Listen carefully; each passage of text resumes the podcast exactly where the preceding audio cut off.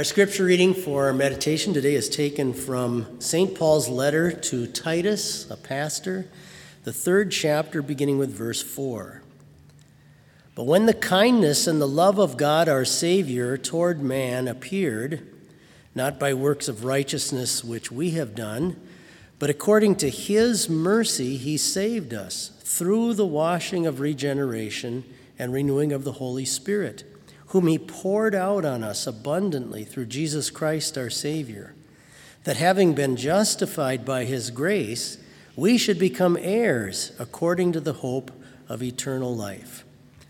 These are your words, Heavenly Father. They are your truth. We pray that you would strengthen us in our faith through them. Amen. You may be seated. When I was in about fourth grade, there was a young man that I knew, a little boy that I knew, uh, his sister happened to be uh, in school with me. And he had been adopted by this very wonderful family, very nice family. And I just remember thinking, it's kind of neat to be adopted. Now, I had great biological parents and wonderful family myself, but I thought I was very intrigued by the idea that somebody that you didn't belong to originally would take the steps and love you so much to want to bring you into their family and adopt you and make you part of their own family. And that was always very intriguing to me. When little children have been ad- adopted, uh, the, the process that it takes to make that happen is something that really has nothing to do with them. It's, it's something that's taken care of by the parent or the parents that are involved. And a lot of times there's a lot of back work, if you will. There's a lot of uh, a lot of things that have to take place ahead of time, whether it's financially getting things ready, legally taking care of different steps to make sure that someone is adopted properly. Sometimes there are even medical things. Some families even go to the extent of, of adding a room on to their house and so on to, to make sure that this child, and it's all stuff that the child has no idea about until it's finally shown to them when they get to come and live in that home. Sometimes, sometimes a little child is adopted as an infant and they don't even learn about it, maybe for, for a decade or more of what that was like. I remember when I was a kid, there were times when my mom would say to me, uh, Now, their child is adopted, but don't say anything because the child might not know yet that they've been adopted. Nowadays, it's much more common to just let the child know. I think you even have to. But back then, that was that happened once in a while where somebody didn't find out they were adopted until maybe they were even in high school at times. There's a uh, young couple that I know that, um, when they were younger anyway, years ago, adopted a little girl from China. And they went over to get her and took care of all of the work to take care of having her be adopted. And as they were going to go back on the flight to the United States, suddenly dawned on them we're taking this little infant girl with us, who's now our child. We've put our name on her. we're taking her back to a new home, but we've got a long, dangerous flight ahead of us. And so they decided to have her baptized in the hotel bathroom before they got on the flight. And in a sense, that day she received a double adoption. Not only was she adopted by this earthly family who loved her and had taken care of all this ahead of time, but now she was being adopted, more importantly, into the family of the triune God Father, Son, and Holy Spirit, placing God's name on her and on her heart, giving her faith in the Savior. And so that adoption, they wanted to make sure was done before this potentially long and potentially dangerous flight to make sure that she would be brought into God's family as well. I remember a number of years ago, here as chaplain at the college, I had a student that came to me and said, I don't get what the big deal is about baptism. She said, In my church, we hardly ever talk about it. I don't think I've ever heard a pastor preach about it in my whole life. She said, Why is it such a big deal here at Bethany that people talk about baptism so much? And I said, Well, haven't you ever been taught about it from the Bible? She said, I, I hardly ever remember hearing about it. I said, Well, the Bible in the New Testament refers to it over 30 times. And God has a lot to say about it in the Bible and all the tremendous things that it brings to us. And so we sat down and read through the passages together, and she was kind of surprised. She started to realize why it was such a significant thing to us here on this campus. It's easy for me, and maybe for you too, to kind of dis- dismiss our baptisms as well. It's something that probably for most of us happen before we remember things.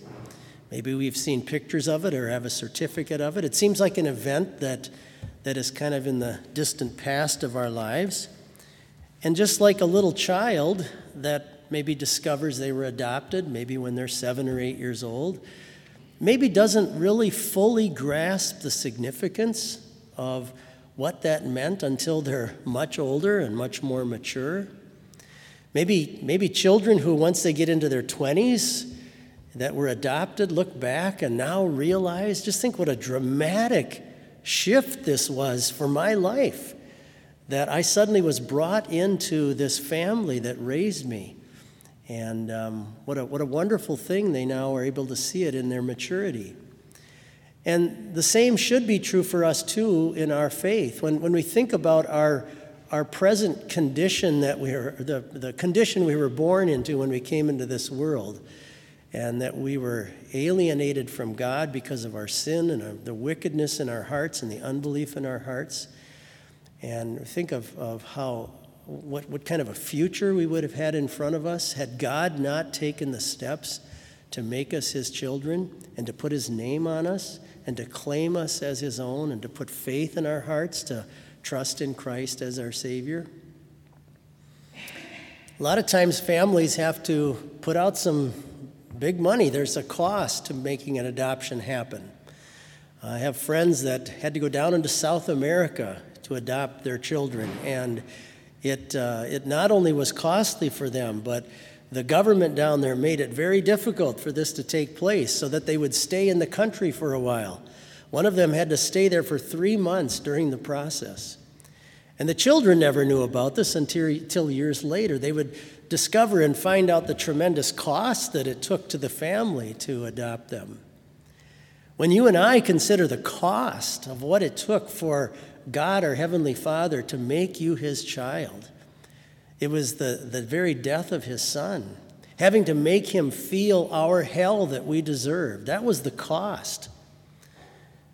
The Catechism says it well God has purchased you as His own, not with gold or silver, but with Jesus' holy, precious blood and with His innocent suffering and death, in order that you and I might be His own and live under Him in His kingdom and serve Him in everlasting righteousness, innocence, and blessedness. Martin Luther has an interesting comment about the significance of baptism. He uses an interesting illustration that's actually in the Lutheran Confessions. I'll read it for you. He says, Suppose there was a physician, a doctor, who had such skill that people would not die, or even if they died, they would thereafter live forever. Just think how the world would snow and rain money upon him. Because of the pressing crowd of rich men, no one else could get near to him. Then he says, Now, here in baptism, there is brought free to every man's door such a priceless medicine which swallows up death and saves the lives of all men. It's quite a way to make us think a little bit more about the significance of our baptisms. In the very early Christian church, You've probably learned, learned or heard about challenges that there were to the person of Christ. Uh, the, uh, the Bible teaches that Christ has these two natures, divine and human natures, in one man. And there were challenges to that during what's called the Arian controversy. A man named Arius challenged whether Jesus really was eternally God, whether he really was God in all of his fullness from eternity. And because of that, the early church started to develop things in their liturgies that, that made sure to defend the teaching of Christ's two natures as well as uh, the doctrine of the Trinity. And uh, they would include this in songs and liturgy and things to, to make sure that their people held on to this concept of the triune God that, that puts his name on us in our baptisms. And this reading through the years became often associated with Trinity Sunday, the Festival of Trinity, which really started to be celebrated around the 900s. And what's so beautiful about this text, if you look at it again, is how all three persons of the Trinity are involved in claiming you.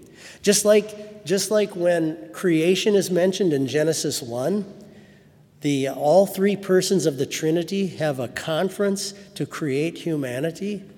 The same is true in this text as well. All three persons of the Trinity work together, Father, Son, and Holy Spirit, to, to claim you as the child of this triune God, so that you, can, I, you and I can have everlasting life in heaven. I think of that little Chinese girl flying across the ocean on her way to her new home, completely unaware of what's coming for her and what kind of a life she would have. I always think, what, what would it be like for her now as an older child to, to actually get to see maybe like a movie of what her life could have been like had she never been adopted by this other family? Think, think for you and me, someday when, when, when we arrive in heaven, we've never been there yet. We're on our way there because of faith in our Savior. When we finally arrive in heaven, what would it be like if God were to allow us to watch a movie, a video of what your life would have been like had He not adopted you. What kind of life or future you might have had. How, how much more, if, if we were able to do that, we won't want to do that in heaven, I understand, but how much more might we cherish and appreciate what happened to us the day that God put that water on our heads and claimed our hearts as his own dear children. Uh, thank God for this precious gift that you and I now by faith belong to this triune God. Amen. Please join me in a prayer or collect. You will find that on page uh, 157 in the front part of the hymnary. It's way down on the bottom of the page, collect number 81. And let us rise and join together in unison.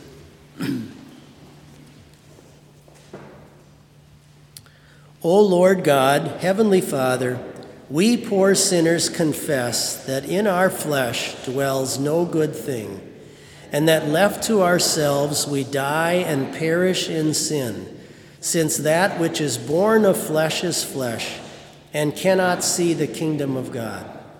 But we pray that you would grant us your grace and mercy and for the sake of your Son, Jesus Christ, send your Holy Spirit into our hearts, that being regenerate, we may firmly believe the forgiveness of sins according to your promise in baptism, and that we may daily increase in Christian love and in other good works until we at last obtain eternal salvation. Through the same your beloved Son, Jesus Christ our Lord who lives and reigns with you and the Holy Spirit, one true God, now and forever. Amen.